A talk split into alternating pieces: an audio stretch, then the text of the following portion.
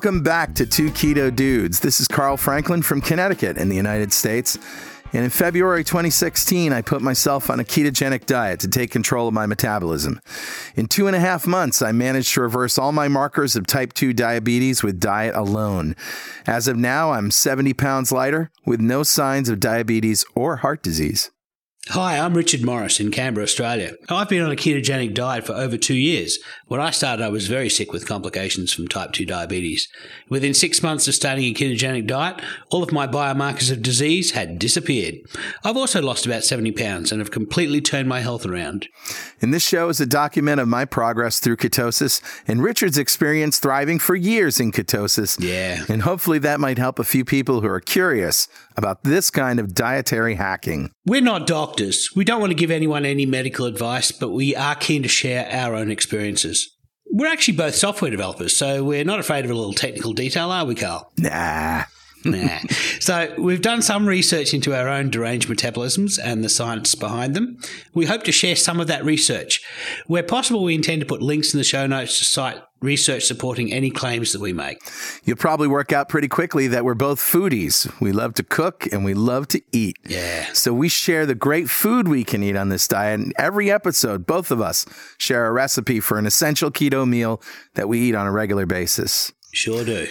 So let's start podcast episode number 23 Keto on a Budget.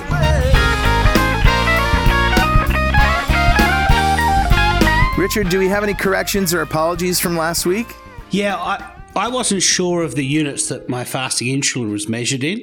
One of the advantages of living in both the US and Australia for an extended period of time is I've become entirely messed up on imperial and metric units. So, uh, anyway, I looked it up, and the correct unit uh, of measurement is milli units uh, of uh, per liter. So, M- mu slash L. Okay, and also I mentioned that a ketogenic diet is specifically good for rheumatoid arthritis. In fact, of the two markers tested, it only lowered one, but fasting was shown to lower both. Right. So it may well be that fasting, which we know is easier if you're adapted to a ketogenic diet, Sure. might be your best strategy to deal with rheumatoid arthritis. Yeah. Okay. Yeah. Awesome. Um, hey, speaking of our show, some new things have happened. First of all, let me just give everybody some uh, statistics. The number one show is still the fasting show. And Yeah. since that came out, it's been downloaded over 38,000 times. Wow. This, and that was show number five. Yeah. So incredible. people are clearly mostly interested in fat. I, I chalk that up to the fact that it's sort of new science, you know? Yeah. Sure. Uh, the second most popular show is Nina's show, The Big Fat Surprise. That was episode number 20. That comes in at about 37,000. Wow. So that's pretty awesome. Yeah, that was one of my favorites. Oh, definitely mine too. After that comes Eating Patterns with about 33,000. And The Newbies show with my daughter Emmeline Oh, is yeah. number four at 32,000. For the next, most of them uh, are in the 18,000 up range. So there you go. That's awesome, Carl. Yeah, that's awesome. People are listening. It's good to know. But they're also joining our Facebook group. We have over 1,400 members now.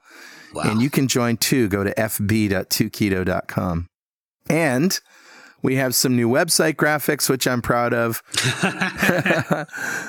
Small non scale victory there. And also, uh, we have a new t shirt company that also does coffee mugs and notebooks and iPod or iPhone covers or phone cases. Merch. Yeah, and a lot of stuff like that. So if you want to get your gear on, go to gear.2keto.com.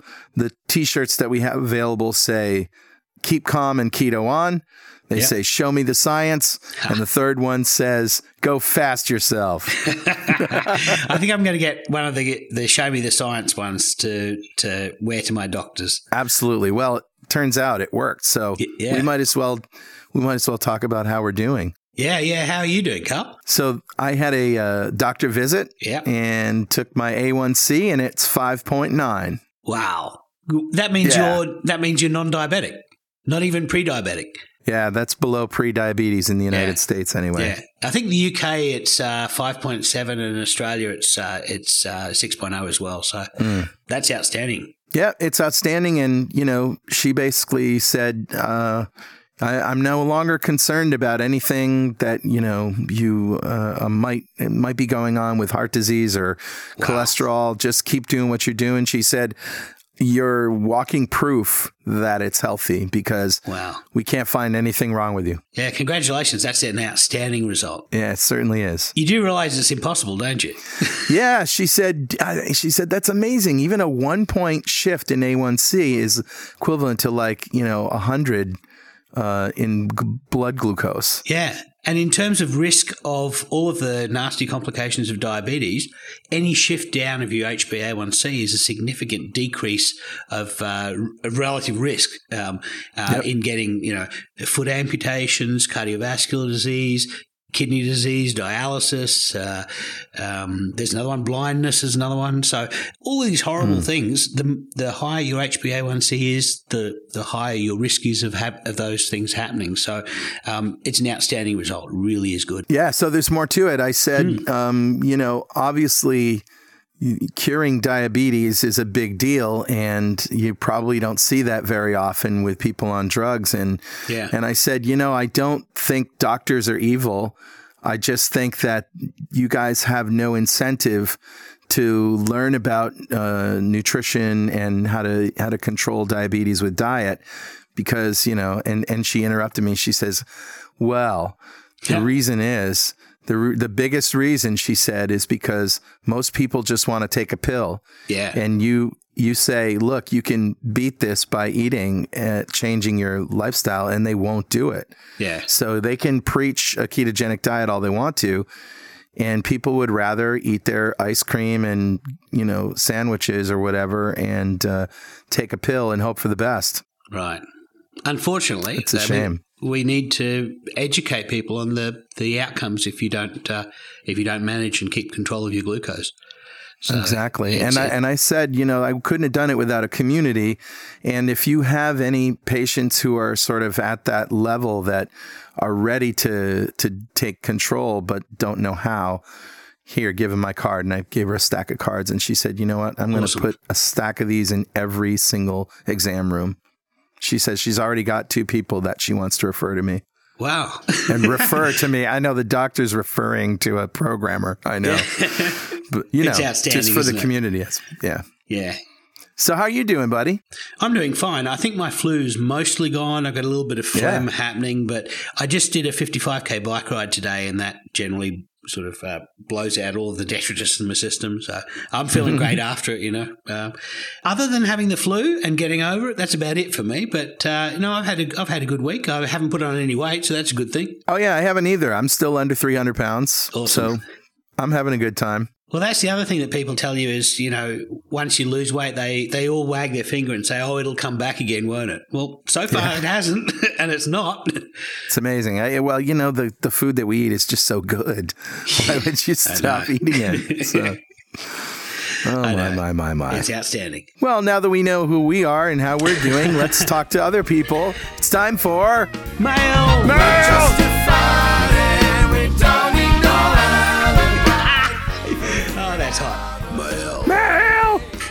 Mail. Mail. Mail. Mail. So the first mail we've got is from Dana, and uh, she writes in our Facebook group, "OMG, the energy." The other day I went to a concert. It was a fun mix of old British 80s bands. Howard Jones was as great as ever. Wow. I was just so happy and excited to be there, jumping up and down and dancing at the foot of the stage. I completely forgot to eat dinner. This was a venue where you bring a picnic basket and wine. It was hot. The music was great. I was being one of those kind of people with crazy, endless energy. And there's at least one in every crowd, right? And you're always thinking, oh, they must have some good drugs. well, she just kept, she says, I just kept dancing and dancing. And finally, when there was a break to switch bands, I decided to eat. I noticed a remarkable shift in energy after I ate. The food was all keto appropriate, but afterwards I just didn't feel so enthusiastic anymore. For the future, I'll remember skipping a meal may actually serve to access more energy. Absolutely. As a former sugar burner, this would not have been possible. I see now how somebody could do a 50k bike ride in a fasting state. What a beautiful thing to see my body doing much more than I thought it could. Wonderful. Isn't that incredible? Yeah. And, and it, that energy really, it, it's obvious when it happens to you. Yeah, it, it's amazing. I've I've experienced the same thing that you don't want to stop when you're constantly uh, depleting your fat stores, uh, Yeah. you know, in a fasting state. Um, uh, again, I can't talk about fasting without the disclaimer, um, which is a lot of people think fasting is a magic bullet, you know, that they can just start doing it. And while it does have some amazing uh, benefits, you really should be fat adapted or at least a couple of weeks into your ketogenic diet Oh, sure, yeah. before before trying it. And it's not that it's going to hurt. Well, it might hurt. You might get a headache. You might get some weird side effects, but you'll probably be a lot more hungry Yeah. and therefore susceptible to. Uh, Getting on the roller coaster. yeah, exactly. So, so it's probably not a good idea until you can skip a you know a, a meal, two meals, maybe go you know dinner to dinner, Yeah. right? And also, fasting is never appropriate for children who aren't aren't fully developed yet. That's right. I I noticed at first, much like Diana, I noticed ac- accidental fasting. You know, I forgot I forgot Yeah. to eat, and then I'm looking back and thinking, whenever have I forgotten to eat? Normally, I've Yeah, got right. you know blaring cla- klaxon messages in my head saying you, you got to eat, buddy. You know, so um, yeah, that that's normally the first sign of things of your your fat adaptation is working is that your body can access body fat and it doesn't worry about telling you you've got to eat something because it's getting energy. Yeah. We just naturally eat less after a while. And that's one of the magic principles of the uh, ketogenic diet is that uh, you you actually eat less. Yeah. All right. So the next message also came from our Facebook group from David Martin. He says, Stuff we know, but I found interesting. Had a visit with two medical professionals today ketoacidosis, blah, blah, blah. So I did a quick search and found this, which I'll email them both. And he links to a study. And this study is is interesting, and I'll let you talk about it. But the conclusions are quote the present study shows the beneficial effects of a long-term ketogenic diet. It significantly reduced the body weight and body mass index of the patients. Furthermore it decreased the level of triglycerides ldl cholesterol and blood glucose and increased the level of hdl cholesterol. Administering a ketogenic diet for a relatively longer period of time did not produce any significant side effects in the patients Therefore, the present study confirms that it is safe to use a ketogenic diet for a longer period of time than previously demonstrated. And this Wow. was 83 obese patients, 39 men and 44 women, with a body mass index greater than 35, which is in kilograms per square meter, and a high glucose and cholesterol level. 24 weeks. Yeah. So you couldn't get much more categoric a statement than that. Yeah. Put people on a ketogenic diet for long term, and all of these biomarkers of uh, of uh, disease will will all remedy themselves. Right. It's incredible, and I, I'm surprised that I I never knew about this uh, this study. Yeah, this study is from when? 12 years ago? Yeah, 2000, 12 years ago, 2004. It's it's just like it's been buried. It's incredible. So this was 83 obese patients, and they were all obese two, which or greater. So obese two starts at 35, um, a BMI of 35. They basically put on a ketogenic diet for 24 weeks.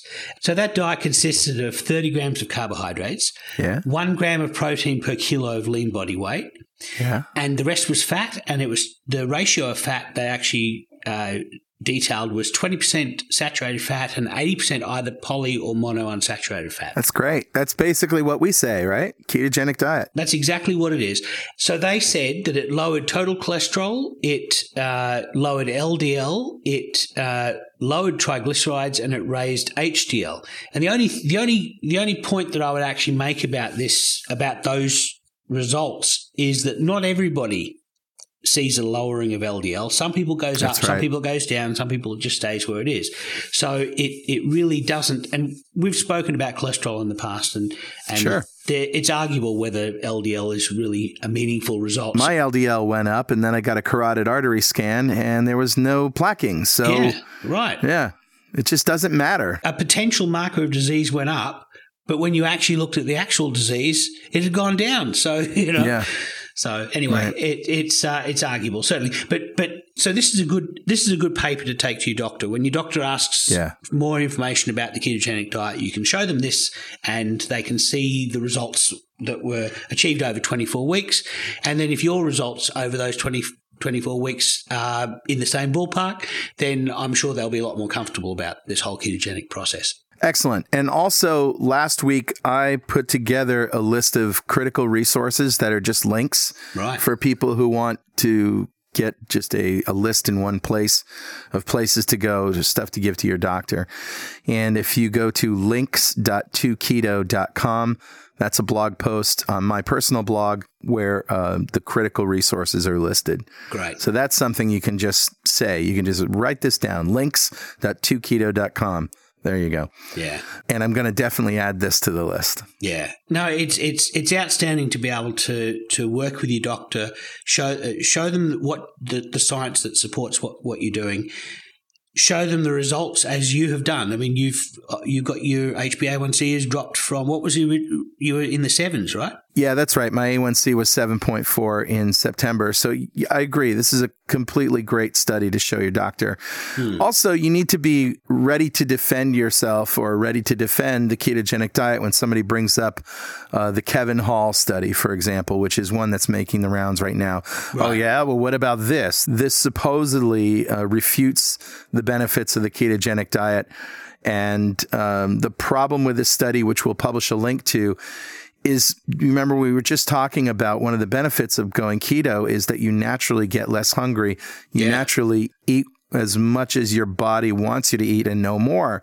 Yeah. And on this study, it, it appears that the uh, the same patients ate a high carbohydrate diet for a number of weeks and then switched over to a ketogenic diet, but the food was way too much. I mean, and especially you know the the amount of food that they ate was too much. That's a, that's the critical thing about the ketogenic diet is uh, it's all about appetite control, and mm. uh, any diet that doesn't fails to take that into account is uh, is not helping people. It's and foolhardy. In, in, in, this particular study, we can we can go into a lot more detail in another show about it. But but uh, uh, essentially, it was a, just a pilot study. It was uh, there was no control, no crossover. Um, no uh, way to tell if the uh, the second diet that was tested, the first diet that was tested was a high carb diet, and then the second diet that was tested was a low carb diet. Mm. And the first, and it was basically four weeks of the high carb diet, four weeks of the low carb diet. Yeah. And there was no control group which would have shown if uh, at the second, if the diet coming in second was metabolically disadvantaged. Uh, there was no right. there was no crossover to see whether if somebody started first with a, a, a, low carb diet and then went to a high carb diet, what the results would have been. Another important thing about it was it was only for four weeks, and if you yeah. any anybody who's done a ketogenic diet will tell you that in the first four weeks everything is all up in the air.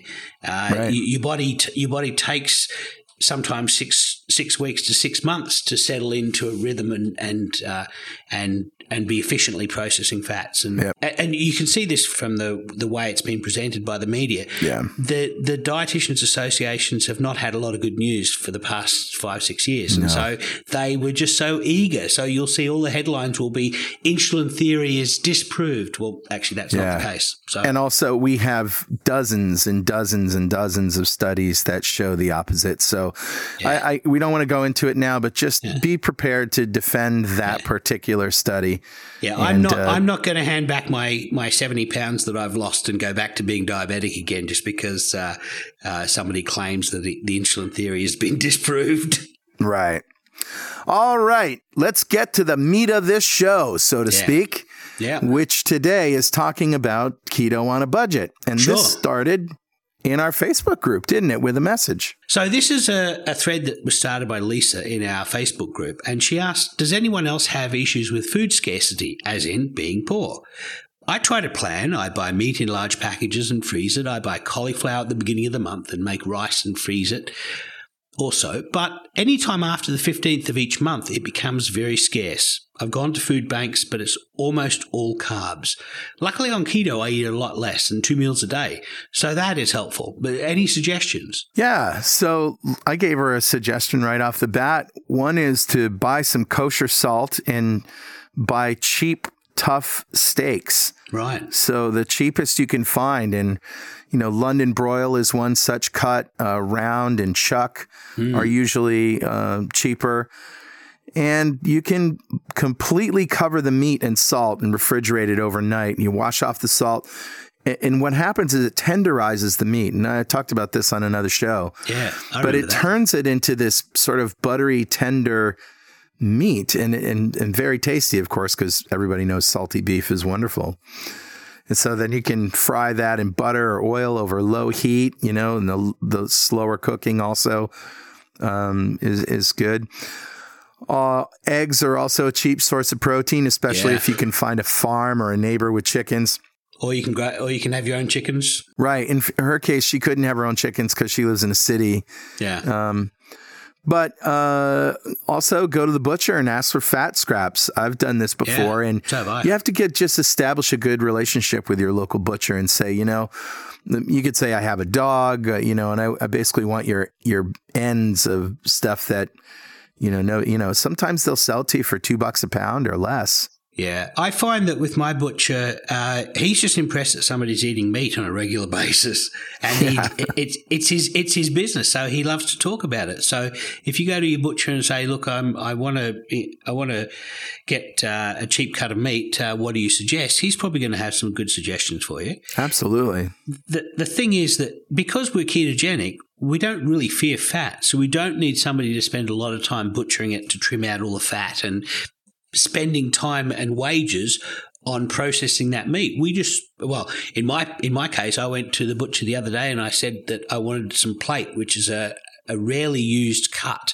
Uh, it's the belly of, the, of a cow. I'm going to make beef bacon out of it, and um, and I said, I, I, all I want is I don't want it trimmed. I don't want uh, uh, just take the bone off, take the skin off. Um, they don't get uh, beef carcasses with uh, skin on anyway. Um, but um, you know, don't trim the fat out because uh, the more fat, the better for me. Yeah. And uh, and so I'm going to I'm going to make my own beef bacon out of that. So, um, but it, it, it pays to strike up a, a relationship with the butcher because he's probably impressed that you uh, that you you want to learn more about meat. Right. And you also, ironically, might be eating healthier by getting fat scraps that have some meat in them and, and eating those than you would be buying really expensive lean steaks and things. Yeah. It's kind of kind of an irony. Yeah, I think that we, we tend to get a little bit focused on grass fed beef and all this kind of thing and, and heavily marbled wagyu steaks and that's the fancy stuff. But hmm. but you don't need to to spend that kind of money to eat healthily. You'll probably get ninety percent of the way there just by getting regular meat with uh, a- fair amount of fat involved, and maybe you go from ninety percent to ninety one percent by getting grass fed meat. And you know, if those cheaper meats are too lean, you know, that's when your fat scraps can come in. And, and Yeah. seriously, just tell your butcher. Uh, you could either tell them you're doing this ketogenic diet, tell them you have a dog, whatever you want to say, and they're probably happy because they throw out a lot of trimmed fat. Yeah. They, they just throw it in the garbage can. You say, "Look, I'll buy that from you." Now they're like, "Oh, wow, cool." Yeah. Yeah. So the the nice thing about this thread was that uh, basically all of our helpful members of the of the forum jumped in and, and offered suggestions. We had one from Eli who said, "I don't know if this is possible in your neck of the woods, but I try to go to the grocery store late when the deli section is closing down. Yeah. Often they'll have rotisserie set, uh, chicken that hasn't sold, and they sell it for just a couple of bucks. Uh, my husband and I pull the meat off that, and we'll have some over a green salad one day, mix some with mayo another day for a chicken salad, have some by itself, and I boil up the bones and such to make a broth. Uh, again, I don't know if you have a store close that does that, but I have found that that saves me a lot of money. I do this once a week or so, and my husband is six foot eight, and I tease him that he has a hollow leg, so it isn't always enough. Yeah, Soup in general has saved us many times. Chicken stock and low carb veggies. Right. It's not exciting, but it fills you up. Oh, and you might have luck uh, talking to the produce manager. I talked with one here, and the produce that they're getting ready to pull usually ends up at my home. Avocados that are getting too ripe, slightly wilted spinach or bruised peppers. It's all usable for me, but it isn't perfect condition. So uh, the store has been great to let me know when they when they have and to give me super good deals, and that might be worth a shot. Sometimes I get spinach for like 30 cents or avocados for 25 cents, you know, the smaller ones. So it's a bit hit and miss, but Oh, that's awesome. yeah. No, I, I we had a store in Bateman's Bay that every Thursday around about midday, they'd bring a trolley out with all of the, that they'd have, uh, uh, they'd have uh, shopping bags full of mixed vegetables and they'd just give these things away for like 50 cents or so um, and there's you get a lot of carby vegetables in them but you know sometimes but uh, you know if you pick the right ones you get some uh, good bargains Right. And Kim chimed in with uh, eggs are probably the least expensive protein. Probably true. Uh, Yeah. somebody mentioned somewhere on the internet that they go to Walmart and get five dozen eggs for like seven bucks. Wow. And it's a very eggs are a very complete nutritious source. So you know if you can add eggs to your diet, you're you're adding a lot of nutritional options. Right. Tom Seast, uh, another one of our admins, said organ meats are another bargain. Most people don't like to eat liver, heart, and other organ meats. These are loaded with great nutrients and are usually available inexpensively. And Tom, you're absolutely right. When we talked to Nina Teicholz, mm-hmm. she she informed us something we knew, but you know, neither of us like beef liver. But it is the most nutritious meat that you can buy, and she hides it in meatballs and gives it to her kids. So Teresa says bacon ends and chicken leg quarters. Tuna in oil is about seventy cents a can. I buy big blocks of uh, of tuna in oil from uh, from Costco, and that's a really great source of optional protein when you when you're Yeah. uh, low on protein for the day. That uh, is a good way of doing it. Um, cabbage is cabbage is cheap if you have an Aldi where you are. They have great prices on eggs, sour cream, cream cheese, and butter. Um, also, they have uh, cheap summer sausage and mixed nuts.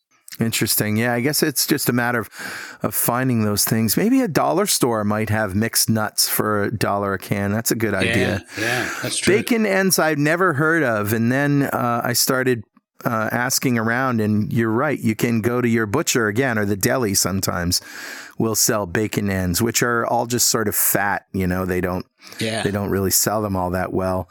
Yeah, I, I, I chop those up into, sometimes they call them lardons, and I chop those up, I dice them into very small one centimeter dices.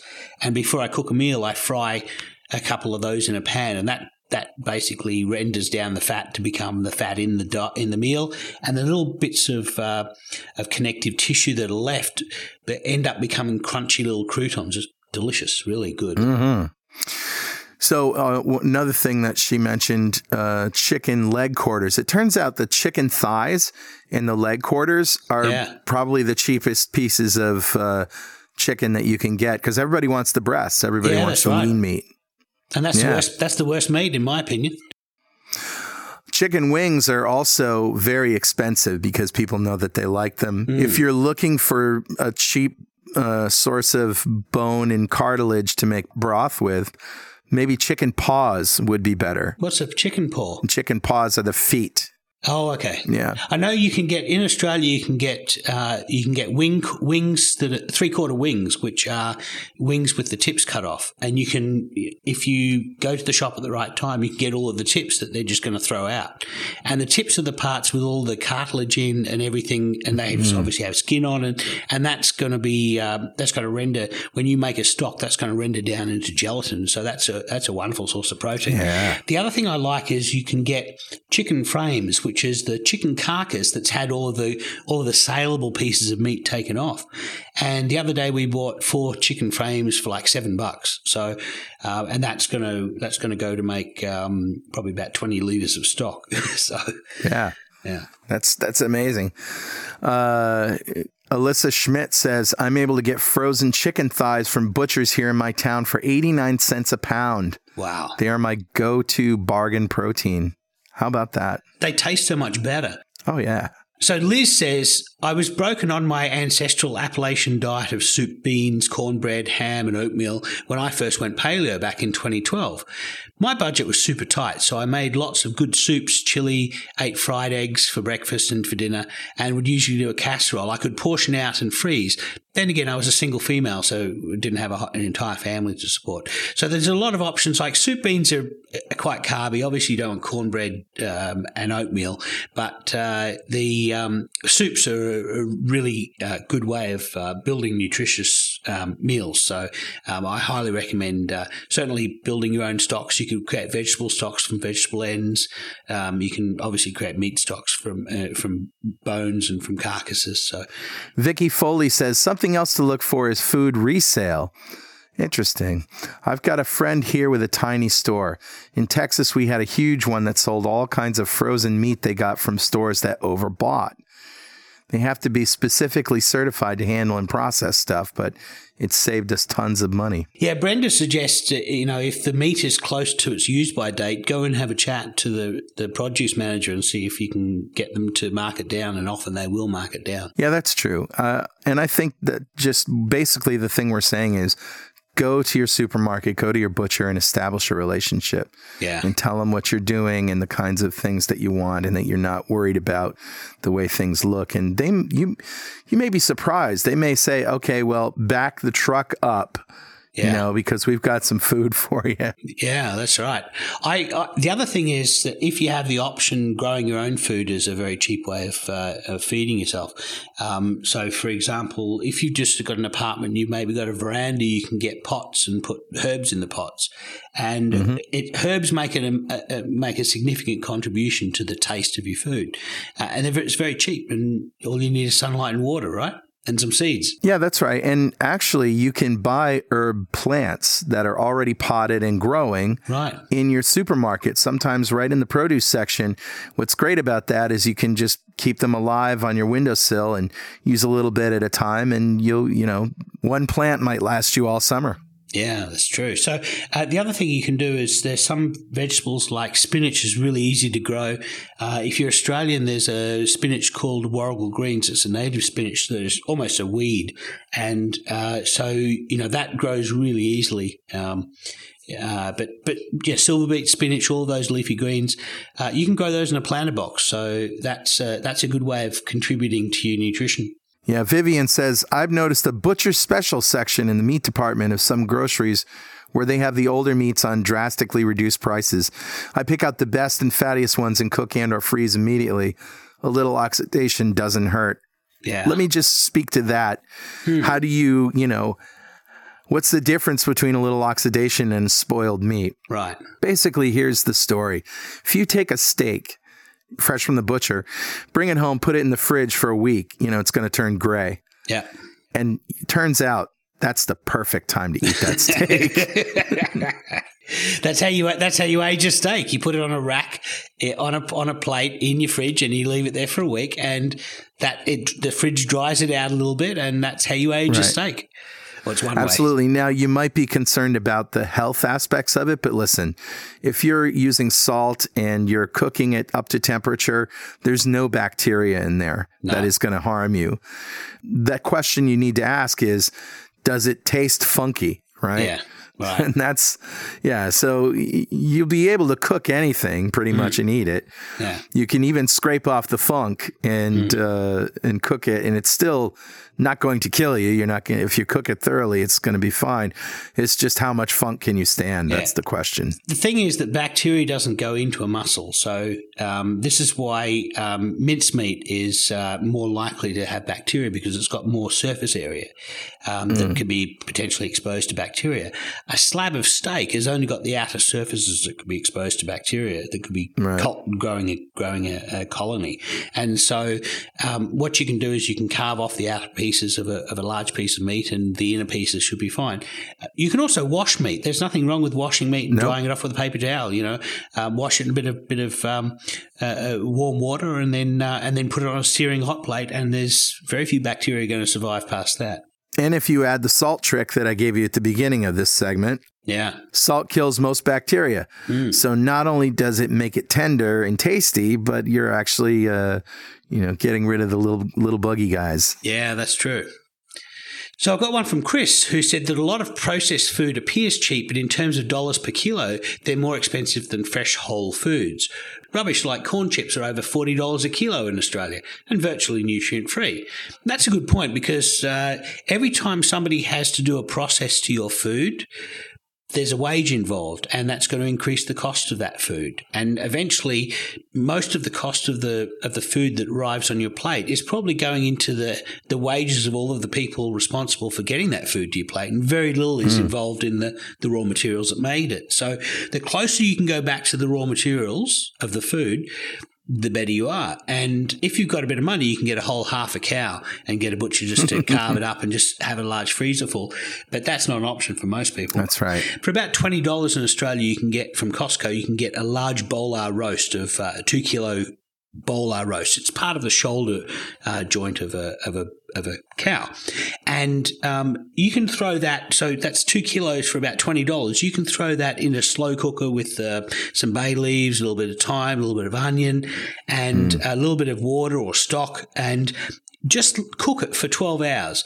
And at the end of that process, get a couple of forks in, pull it up, you can bag bag it up into portions, and you're probably going to get a, a portion of meat or a, meal for a plate was probably about 100 grams of, of meat. You could probably get 20 meals out of that. Uh, it's not large meals, mm. but you know that's a, that's a dollar a meal uh, in terms of your protein. And then you know um, leafy greens if you're growing your own on your windowsill, or you know you, you're getting uh, cheap access to leafy greens, you could in theory get a fairly decent keto meal for two or three bucks. So, it, but it mm. takes it, it, takes a bit of work. You've got to basically go back in the process to uh, to the beginning of the process and work with the rawest of materials. Yeah, and I'm going to bring it home just by saying that. Uh, as we have mentioned earlier in the show, your appetite goes down. You naturally eat less. My grocery bill, even though I eat prime ribs and things once in a while, my grocery bill has gone down dramatically, and it's yeah. because I don't eat as much as I used to.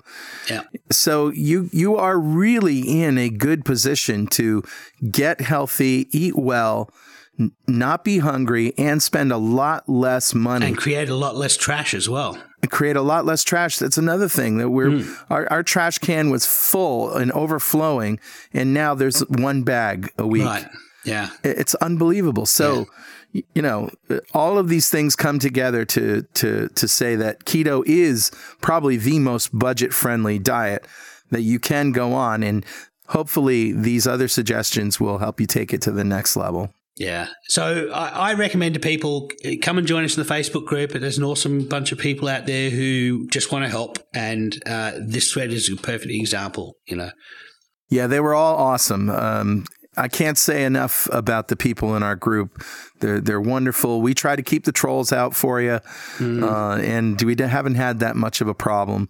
It's a great group and a great bunch of people. fb.2keto.com. Yeah. All right, I think it's time for uh, some recipes. Recipes. Recipes. Recipes.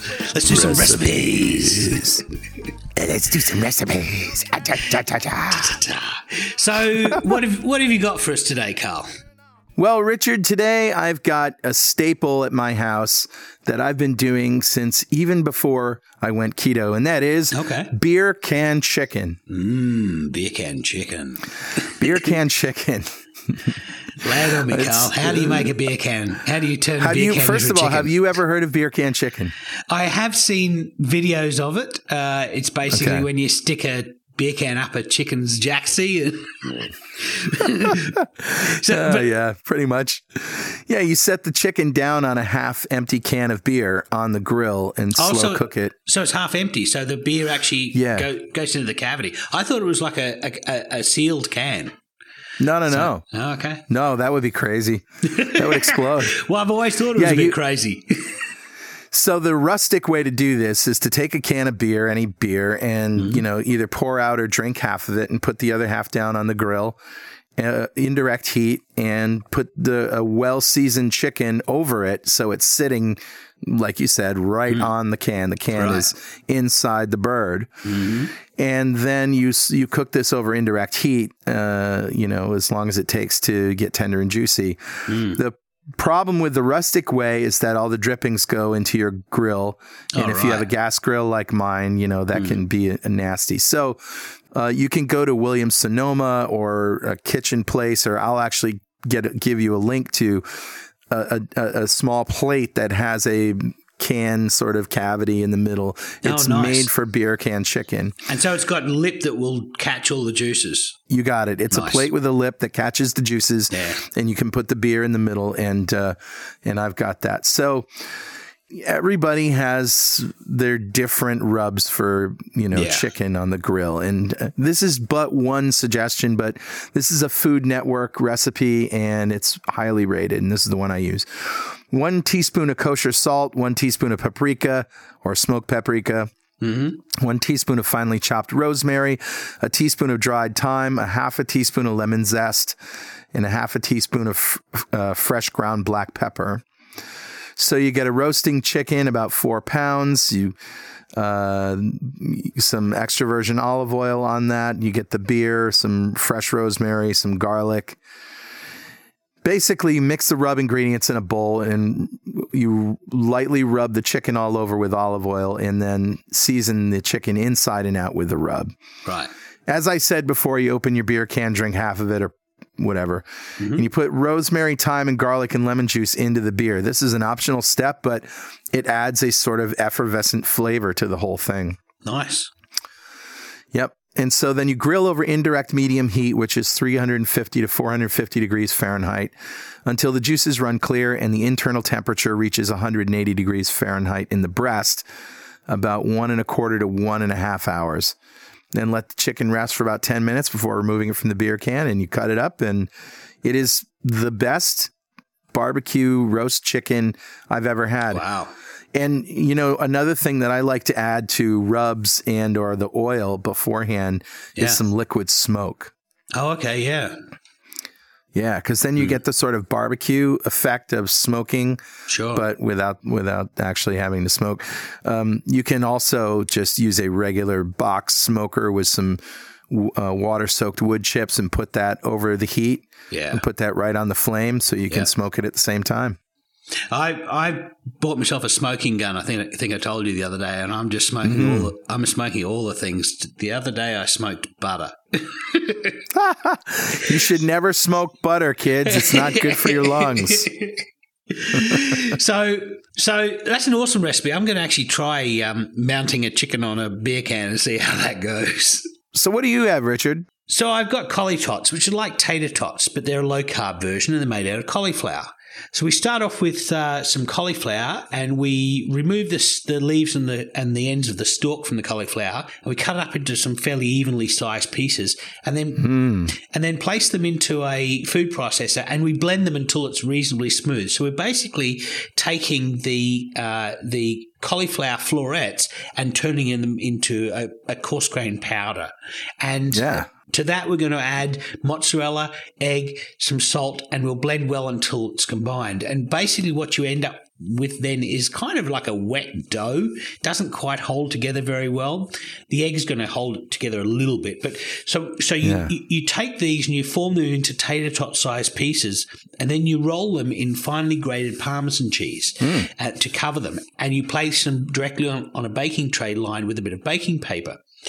And you, can spray them with uh, uh, coconut oil spray or, or uh, other oil sprays um, to help them uh, crisp up a little bit. And you bake them in the oven for 15 minutes at 200 Celsius or about 400 Fahrenheit.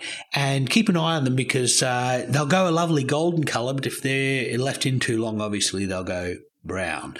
Uh, so that makes that makes uh, tater tots low carb tater tots, and you can serve those with the uh, the KFC, the low carb KFC that I that I uh, recipe that I did the other day. That is outstanding. I can't wait to do that. I saw that on your blog last year and I thought, Yeah.